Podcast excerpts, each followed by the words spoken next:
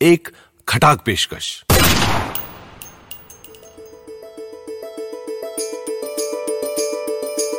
यशवंत व्यास के लिखी कवि की मनोहर कहानियाँ, को पावर्ड बाय बीमा गराज। सुना रही है सीमा पाहवा किस्सा नंबर बत्तीस। कवि ने दारू माफिया के साथ मिलकर गोल्फ क्लब बनाया। उसने चार नए पार्टनर बनाए। एक सांप्रदायिकता पर भाषण देने वाला, एक देश की रक्षा पर रिसर्च करने वाला, एक विद्वानों को फेलोशिप बांटने वाला और एक यूँ ही। यूँ ही कभी प्राइम टाइम एंकर बन जाता, कभी किसी का सीओ बन जाता, कभी संपादक, कभी प्रोफेसर, कभी ठेकेदार, कभी फिल्मकार और कभी प्रवचनकार। यूँ ही यूँ ही था।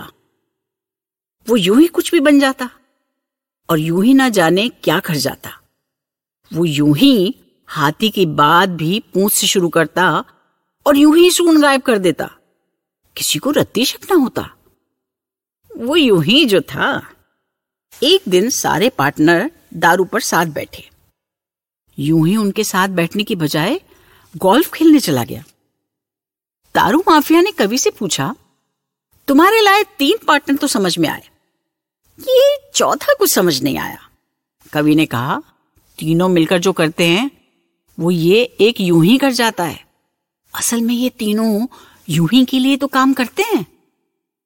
दारू माफिया ने यूँ ही को गोली मार दी।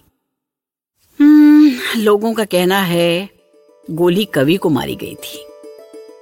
वो यूँ ही है जो आजकल कवि बना घूम रहा है। बाकी तीनों पार्टनर की आत्माएँ रात में उसके साथ गोल्फ खेलती दिखती है। दारू माफिया अब तक कंफ्यूज है, क्योंकि पिस्तौल तो निकालकर कभी नहीं दी थी।